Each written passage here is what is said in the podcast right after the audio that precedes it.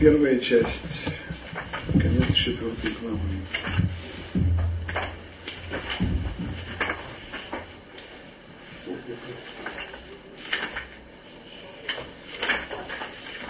В конце четвертой главы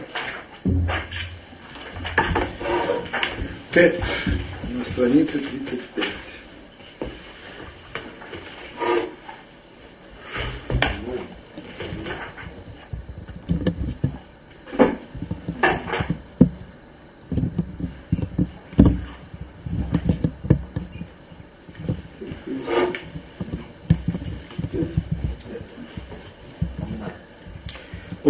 אמצעי אחד נתן לנו הקל יתברך שמו שמדרגתו למעלה מכל שאר האמצעים המקרבים האדם אליו. Поскольку Рамхан говорит в этой главе о тех средствах, которые даны для того, чтобы человек реализовал цель творения, приближаясь к Творцу, то цели эти он обрисовал, то средства эти он обрисовал в общем, как работают заповеди, как работает то, не входя в детали конкретных заповедей. Исключение одно мы уже видели. Это митцват Ават Ашем и Рат Ашем, заповеди страха Божьего и любви к Богу. И вот сейчас он упоминает еще одно. Еще одно средство. Почему именно его? Ну, может быть, потому что, как он пишет, что это, что его, что это наиболее сильное средство. И это наиболее сильное средство, ступень которого выше всех остальных средств, которые приближают человека к Богу, это изучение Торы. Убрыште и Может быть, то, что я все-таки вопрос, почему Рамхаль упоминает его здесь, когда на самом деле в четвертой главе, когда он уже говорит о заповедях, там он дает развернутое объяснение заповеди, там и то заповеди Здесь упоминает его вкратце. Всегда вопрос, зачем здесь упоминать вкратце, если он потом будет говорить об этом подробно? Что, что толкнуло его здесь, когда он говорит в общем? Помните, каждый раз возвращаюсь, потому что строение книги, оно особое, а именно в начале, в первой части вся книга заложена очень-очень лаконично. Затем вторая, третья четвертая часть – это развернутое объяснение соответствующих глав э, второй, третьей, э, третьей, четвертой, пятой главы этой книги. Так, почему нужно таким образом? И зачем нужно было здесь это упоминать? Быть может, быть может, в качестве догадки. Потому что Тора, изучение Тора это не только своя собственная заповедь. Это, в общем-то, похоже на то, что мы уже сказали по поводу страха Божья и, и любви к Богу. С одной стороны, Ава Сашем, любовь к Богу и страх перед Богом, это заповеди отдельные, каждая сама по себе отдельная заповедь. А с другой стороны, они присоединяются ко всем остальным заповедям. То есть, заповедь, которую человек исполняет без страха Божьего, она действует на человека, просветляет его меньше, чем заповедь, которую человек исполняет со страхом Божьим. Заповедь, которую человек исполняет с удовольствием, называется с любовью, она действует иначе, чем заповедь, которую человек выполняет, называется цезайн. Выполнил хорошо. Из плеч долой. По-разному. То же самое здесь. Заповедь тоже с одной стороны, это средство самое сильное, которое просветляет человека, при, приближает его к Богу больше, чем все остальные. Но помимо этого, и поэтому Рамхан упоминает здесь, заповедь изучить. То есть Тора, она присоединяется ко всем остальным заповедям. А именно, сказано, как там сказано у царя Шломо, кинер мицва, кинер мицва, ветуравор. То есть, Мецва – это светильник, не свечка восковая. Светильник. Что такое светильник? Светильник – это сосуд небольшой из глины с двумя отверстиями, в которые в одно отверстие вливают масло, во второе втыкают фитиль и зажигают. Вот это тоже называется еще лампада, да? правда, слово, от которого немножко ходил он. Вот. Ну, по сути дела, оно... А? Кадил откуда взялось-то? Происхождение все. Ну, есть нехорошие ассоциации этого слова. Ну, в общем-то, это лампад, светильник. Так вот, что представляет собой светильник? С одной стороны, у него есть его основание. Это очень грубое, то есть самая грубая материальная часть, которая только есть. Глина, земля. Самая-самая. Внутри фракции более тоже жидкость, масло. И причем это особая, масло это особая жидкость. Сейчас вот скоро еще Ханука будет, и будут говорить про то, что представляет собой масло, что это такая особая жидкость, которая ни с чем не, ни с чем не смешивается, которая всегда всплывает на поверхность и так далее. И фитилек дает свет. Так. У заповеди тоже. Есть у заповеди тело заповеди. Человек ест мацу. Вот он делает свое физическое действие, перемалывая зубами, пережевывая мацу, проглатывая ее смачивая слюной, проглатывая и так далее. Это физическое. Но в чем этом есть еще и свет, который, зажигает. А вот это говорят мудрецы, что свет, который светит в каждой заповеди, это часть Торы, которая в ней. То есть, любая заповедь, она состоит из ее практической части и из ее теоретической части. То есть, то учение, которое в ней есть, те законы, которые в ней есть, то, то изучение, то, то, что мы учим сначала в, в Талмуде, потом, потом в Том Шулханорух, э, Мишна Бува и так далее. Все это часть скажем, теоретическая. Не, да, там и митцвот тоже, но это самое последнее. Там и митцвот самое последнее. Главное это, главное это аллахот, который в ней.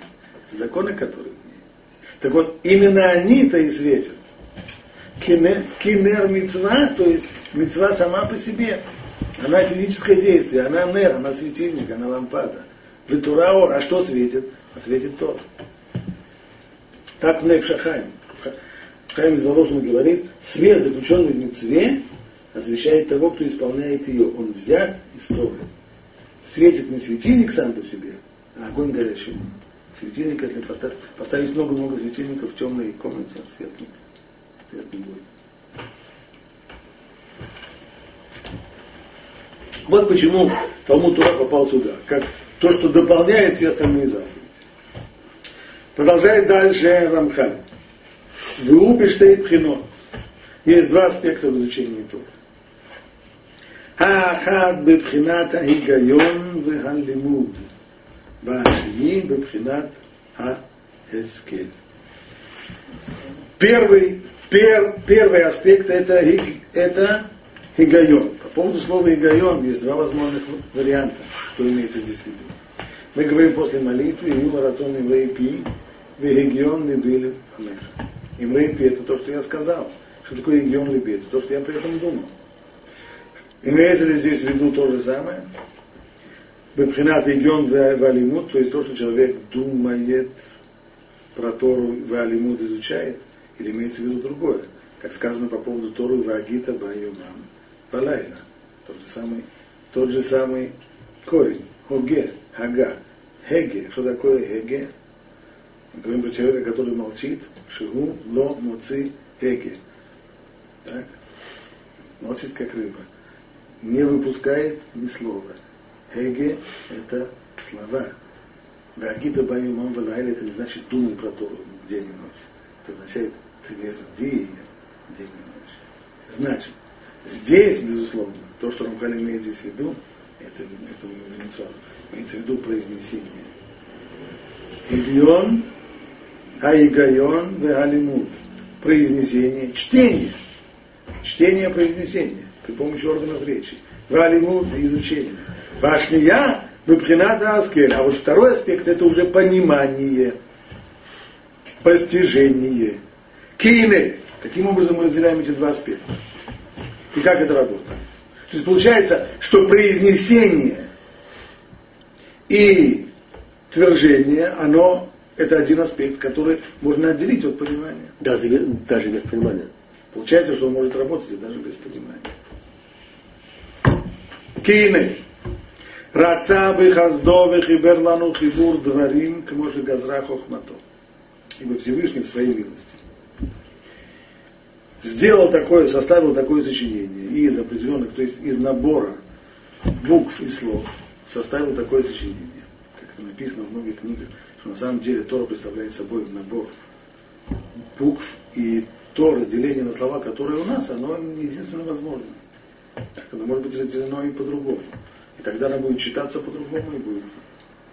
Но понятно, что когда человек произносит все эти буквы, объединяя их те слова, которые ему удобоваримы и понятны, это не значит, что он упускает другие варианты.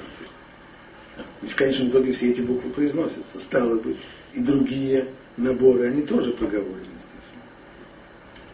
Умезарам лану, и передал нану вайну клаль сефер Атура, вахарав сефрея Леви. И что же он передал нам? Книгу Торы, и после нее книги пророков Танах. שבסגולת הדברים ההם יהיה שמי שיגה בהם בקדושה ובטהרה, על הכוונה הנכונה, שהיא עשיית חפצו יתברך שמו, יתעצם בו על ידם מעלה עליונה ושלמות גדול אדנות.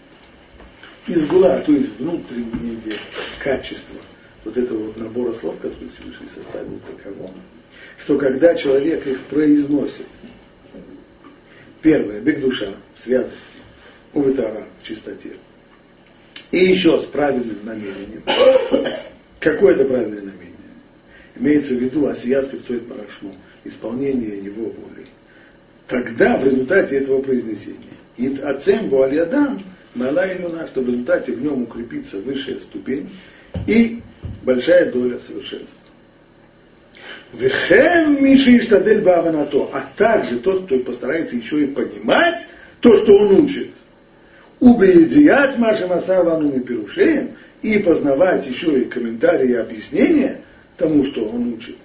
Но это еще больше. И кнеки фиштадлуто, то он приобретет в зависимости от его усилий, которые он прикладывает, шлеймут, а шлеймут еще дополнительное совершенство. Вдобавок к первому. Получается, что первое совершенство, оно даже без понимания. Векольши келим ягия и рассказать цитраим тем более, если он сумеет дойти до познания тайн, то есть самого живого внутреннего уровня понимания вещей. Ням мем шияскилю гбавы и тацем бенишматом мадригамина мадригота этера модши думала нашим там идти. Что каждый, каждый кусочек понимания тайн Торы, он дает колоссальное поднятие для, для души человека и ее совершенства. Пробуем разобраться, что здесь сказано. Во-первых,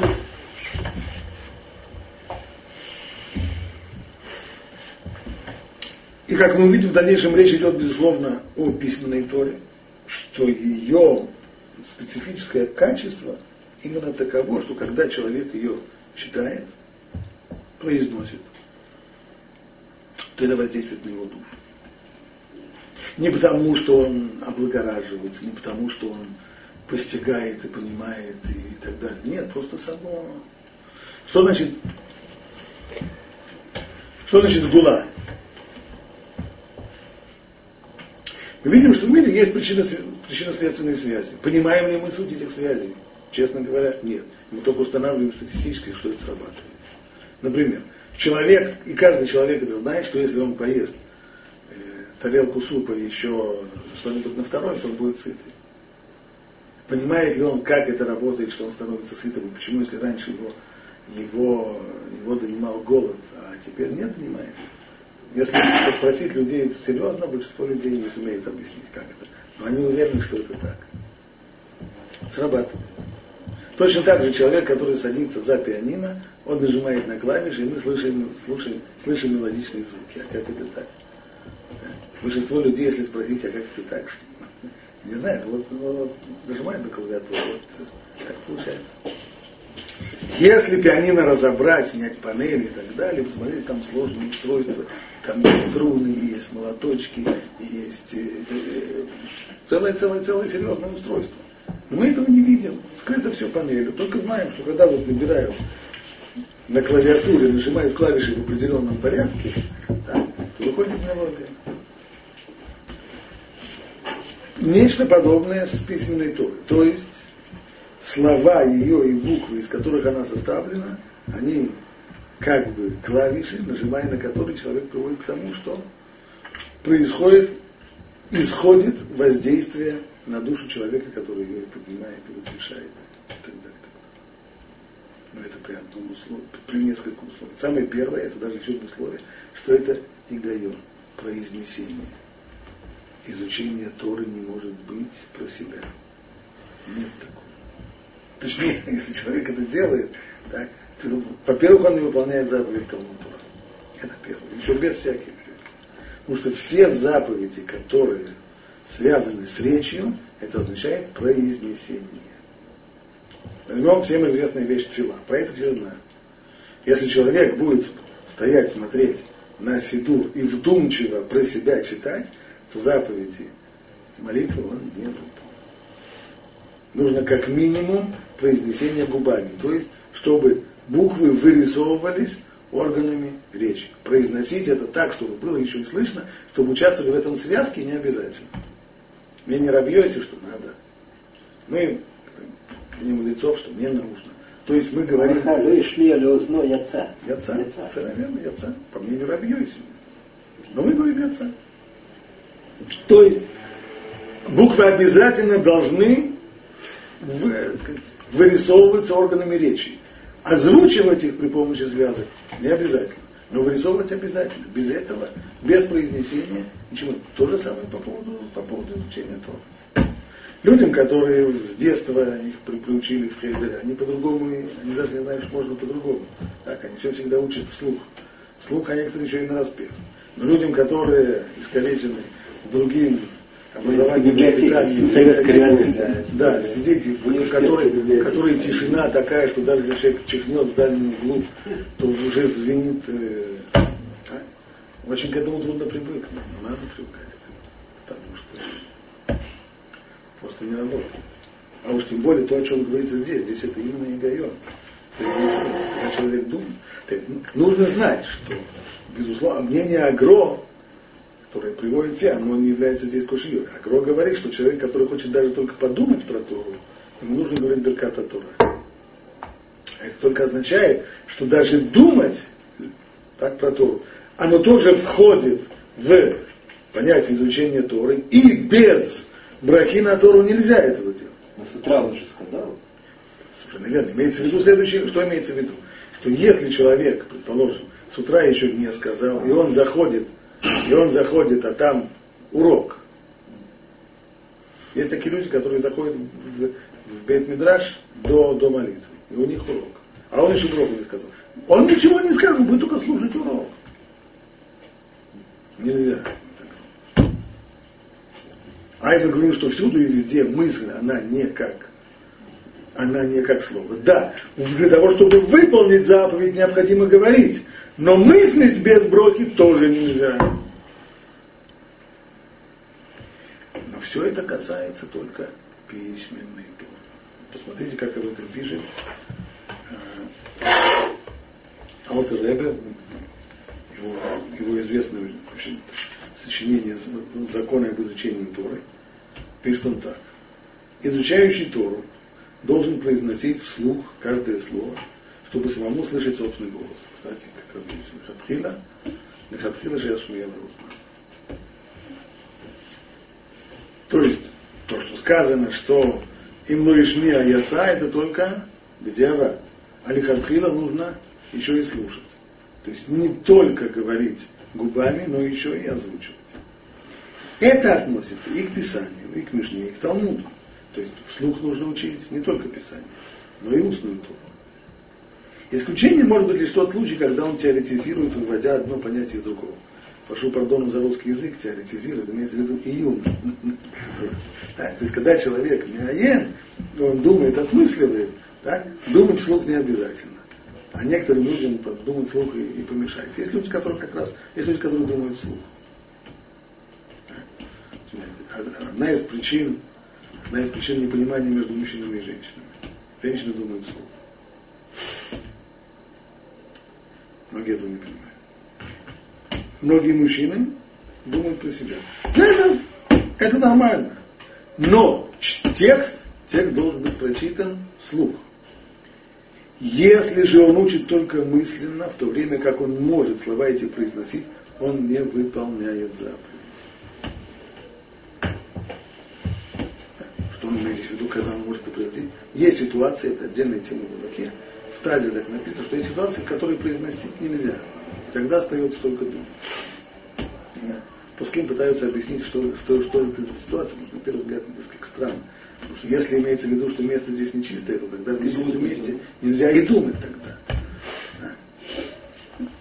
Говорят, может быть, имеется в виду, скажем, когда человек не может сделать мотиват ядаем, и так далее. Тогда говорить еще нельзя, а думать уже. Думать уже можно.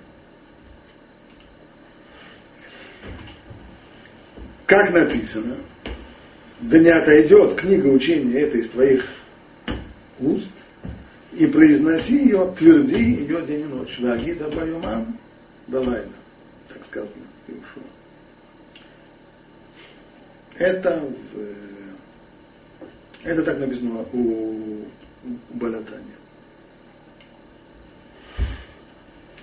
Дальше продолжает Балатани. С другой стороны, если человек произносит слова Торы, но не понимает, что он говорит, потому что не учился, то он выполняет заповедь Торы изучения Торы.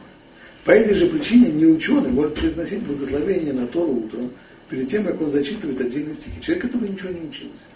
Ничего не учился. Он только его научили молиться. Он приходит, а в молитвеннике написано Барката Тора. И он ее читает. Куда ты читаешь? Учиться можешь? Не, не примерно не можешь. А что ты? Ну, слушай, неверно. Неважно, он не понимает ничего. Он тараторит все как... Но этим самым исполняется заповедь тоже, поэтому можно сказать браху. Ибо после того, как он говорит браку, он говорит одну брайту, говорит один, одну мишну, и говорит еще и посук, и говорит Хашем а вот, пожалуйста, выполнил. А ты понял, что там написано, что такое Хашем? Или, или, или, или Элю Дорим научу, что такое Элю Дорим Пьянучу? Не знаю. Не важно. Заповедь выполнена. Матяги, они же это, э, Хокли Израиль, даже Зора, они перед несколько раз. Стоп, стоп. Вот насчет этого у Баратани есть замечание. Погодите. Давай, давай начинаем до конца. Давай начинаем до конца. Поскольку он зачитывает отдельные стихи, и когда его вызывает кто? Стоп. А он не сказал здесь Баратани то, что я сказал, что он зачитывает после брахи одну брайту и одну мишну. А вот отдельные стихи. Бараха Хашем Мишмелеха. А что с брайтой и с мишной? Сказанное выше, что заповедь изучения Торы может быть выполнена даже без понимания прочитанного, относится только к письменной Торе. Если же человек не понимает, что он говорит по чтению устной Торы, то это не считается учебой вообще. Устная Тора, Мишна, Гмара, Аллаха, Зоар, Кабала и так далее, если человек не Тут же, конечно, станут сказать, да, но все равно нужно Каболу учить, потому что он не понимает и заповедь не выполняет, но зато душа его понимает, и когда он придет в предыдущий мир, ему ну, на самом деле сам Балитани говорит по поводу Агадот. Люди, которые учат в Гамаре Агаду, а что Агадот не понимает, что там написано? Конечно, нет, не не понимает. Так. Потому что понимать буквально то, что там написано, просто а, а что же там имеется в виду? Никто не понимает. А может тогда, как делают в некоторых ешивах, перелистывают, когда, когда дошел, все равно там даже непонятно. Перелистал, поехал дальше. Но в Балятане нет ни в коем случае. Все равно прочитай. А я не понимаю. Прочитай. Почему? Придешь в ведущий мир. Там то, что прочитал, честно, старался, тебе раскроет смысл того, что ты читал. А если не прочитал, перелистал. Тогда уж извини. В этом плане да. Но это, специ... это агада. Это агада, которая специально написана так, чтобы человек непосвященный не понял. Она специально так написана. Но что касается логической части, то там твердить ее не понимая, Бубу, если, если распевать Гмару как, так, как читают Илим, то заповедь не выполнена вообще. Тем не менее, такому человеку надо заниматься изучением всей Торы, даже если он не сможет понять ее полностью. Ибо в грядущем мире он сумеет постичь и понять всю Тору, которую он изучал в этом мире. Но он не постиг из ограниченности своих способностей. То есть, заповедь выполняет? Нет. А тогда, может быть, не нужно этого делать? Нет. Сиди на уроке, слушай. Почему? По крайней мере, в грядущем мире тебе это раскроют. Что касается Агады, это мы все такие. Да? Совсем не понимаем, что втором Петру. Что касается не агадической да, части, то даже если ты не понимаешь, все равно учи. Почему? Будущем мир раскроется. Если человек не учит. Ну, понятно, что это, это не оправдание тем, которые не хотят учиться, как понимать, и считают, ладно, я просто думал, так представил, а в грядущем мире мы все раскроем. Заповедь есть. Заповедь же выполнять надо. А чтобы выполнять заповедь, понимать надо, что читать. А разве нет книг, которые объясняют, что, что написано в Агадот? Не объясняют это дружим, которые вокруг. Это, это говорится, дружи на тему Агадот. Так, чтобы очень, очень Хидуш Агадот. Хидуш, Хидуш Агадот Мараля объясняет, но дело в том, что понять Мараля это отдельное дело. Это тоже после того, как прочитал Мараля, это становится понятно. После того, как прочитал Мараля, лучше выкристаллизовывается, что непонятно, если хорошо. Ну, Джак, Джаглер Микинков, по-моему, очень, очень глубоко. Кто учил? Не помню кто, там очень Балкао, там, по-моему, там. Очень интересно. Нет, снова интересная книга, на тему писать много. Не, она очень, очень как бы глубокие вещи раскрывает. Как бы. Может быть, там еще здесь глубже, может, не один слой, но хотя бы так для поверхности. Понятно. Чтобы было ощущение, что не просто так бубнишь. Да. Почему ощущение? Там принципы есть, очень важный принцип. Почему?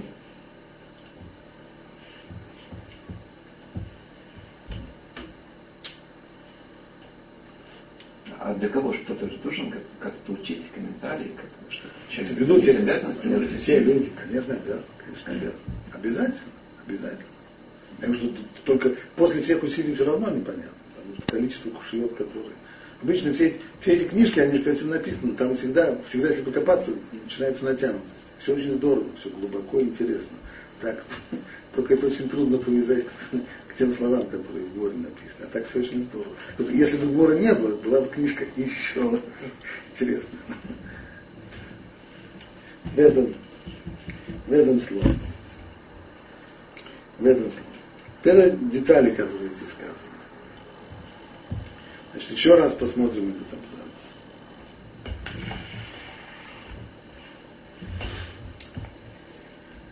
как, каким образом действует, воздействует на человека изучение Торы. Мы сказали, первое это обязательно слух. Второе, Шебезгулата дворимаем е, шемиши еге баем, что человек, который будет произносить эти вещи, эти слова, биг душа уветара. Это что за два условия? Душа и Душа не имеется здесь в виду моральная высота. Что такое душа? Душа это вообще отделенность. Иногда этим словом пользуются для того, чтобы сказать о человеке, который отдален и отделен от материальной стороны жизни. Он весь, весь в высших мирах и так далее. Здесь это не имеется в виду. Здесь имеется в виду простой обычный еврей, который учит, он должен учиться биг душа. Что значит биг душа? Отделенность от чего? Имеется в виду отделенность от посторонних мыслей. Это человек, когда он, для того, чтобы Тора на него подействовала, если он ее читает, и он ее произносит, но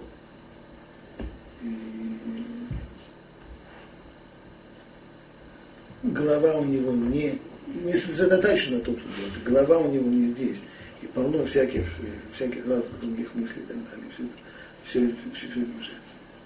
Все так не действует. Это, скорее всего, здесь отношает душа. Минимальные условия. Тара, что означает?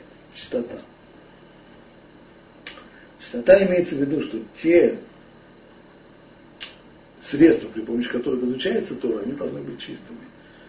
То есть, глаза у человека есть. Это означает, что глаза не должны быть загрязнены всякими видениями того, чего не надо видеть.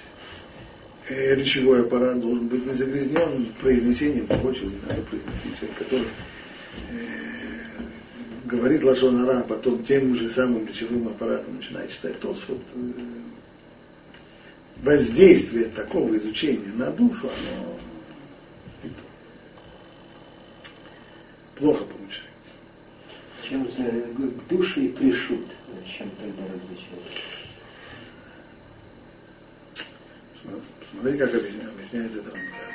Пришут это, пришут, это ара, это одно, а душа это уже когда, это, это, это такая высота, при которой, при которой его духовность разливается именно материальность. То есть такой человек, он микадеш, что называется, он, как куаним охлим, балим и Это уже да, пришут это отделенность от материальности, а к душе это, это уже возвышение материальности смысл, что пришел это как будто усилие человека, а душа это подарок. А, это, это вторая сторона. Это вторая сторона. Но на самом простом, это на лестнице Рапинхас бен Яир. Здесь не то имеется в виду. Здесь не имеется в виду, что изучение Тора начинает воздействовать только когда человек добирается там до восьмой девятой ступеньки. Нет. Имеется в виду здесь на самой первой ступеньке. Тура Мивиали Дейзирут. Мы говорим еще до ступеньки. Тора. Стало быть, здесь к душе имеется в виду отдаленность в тот момент, когда сел учиться, отошел от всего остального. Тара тоже мы и здесь есть еще одно утверждение, что должна быть кавана нехуна. А что такое кавана нехуна? Асият хлебцоид барашма, выполнение воли. Бог так повелел, я это делаю, потому что Бог так повелел. Это вообще правильно по поводу всех остальных мецвод. Главное, как Мрабу решен, почему мы трубим шуфа, отвечает Гамор как-то почему. А когда Бог сказал, вот мы трубим. Так, вот это вот каваната мецвод, для всех.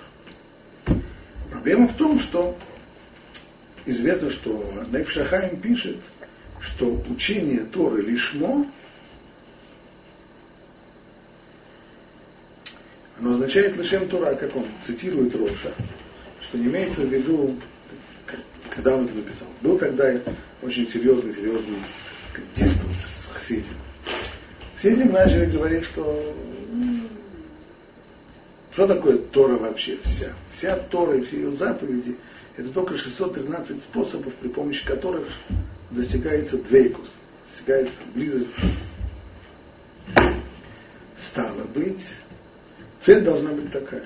Человек, который учит Тору, у него должна быть цель двейкус. А если человек учит, потому что он любит учиться из удовольствия, любит он может учить, так, то это лимут Тора Лолишма, и это по сути это нужно делать. Ну а поскольку лимут двейкус это вообще два с половиной человека, то все остальные, ну так, ты им почитать.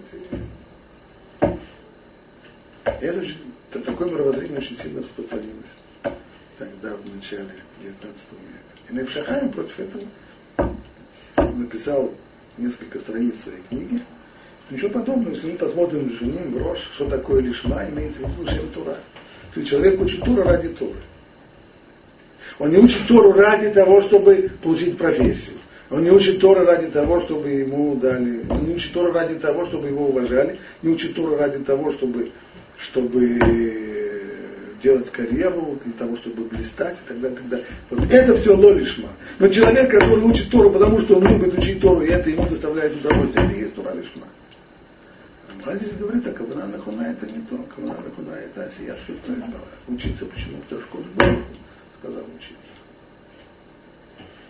Одно другому не противоречит, это разные ступеньки. Нижняя ступень, вполне хорошая, правильная, приемлемая, такая, то, о чем говорит Невшакхайм со слов Роша, что это учить Тору ради Торы, ради удовольствия, которое человек получает от Торы. На более высокой ступеньке, так, это учить Тору, потому что что примеры приводятся Бенгурион и Биафик, что они учили просто что интеллектуальное. Это совсем другое, это не для интеллектуального удовольствия. Бенгурион учил. Бенгурион читал, Танах учил, Танах читал, Библию читал. Ища, ища в книгах пророков э, основы социальной справедливости своего социалистического Нет, мировоззрения. Библейский принцип читал. И то. Он не изучал. Да, нет, библейская критика это вообще не, не то. Снова, человек, который имеется в виду другой, другой, человек, который есть еще одно обязательно. То, что говорит Мара, человек, который учит Тору не для того, чтобы ее исполнять, ну а хоши, не в хаши я помню. То есть ему бы лучше не родиться.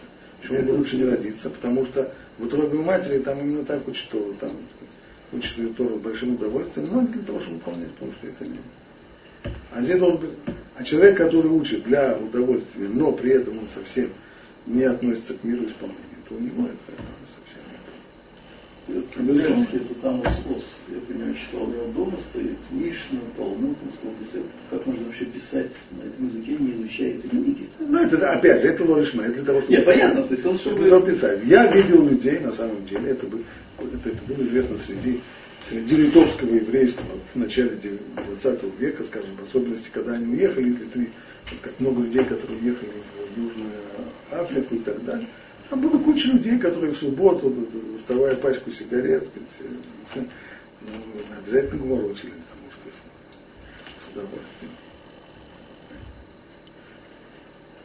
Я был у бывшего, был такой, несколько лет назад, видный человек, он был генеральный директор банка Дисконт, был некоторое время генеральный директор Министерства иностранных дел. У него в Министерстве иностранных дел был такой ящик не, ящик, шкаф закрытый. Так, когда мы к нему пришли, он нам открыл там, дверки шкафа, он стоял, по-моему. Это есть. Это есть. Но это самая низкая ступень, когда человек учит для удовольствия. А более высокая ступень это то, что мы говорим здесь. Если человек хочет, чтобы это воздействовало на его душу, должно быть уже вот это вот кавана. А сият стоит Человек учит это потому, что другого погибли. Говорят про Бесвой Салантра, что когда он доходил в море до слов Омар Мар, так, цитата, он говорил, Омар Волху, не забывайте, что, это Мишна, что это Гмор,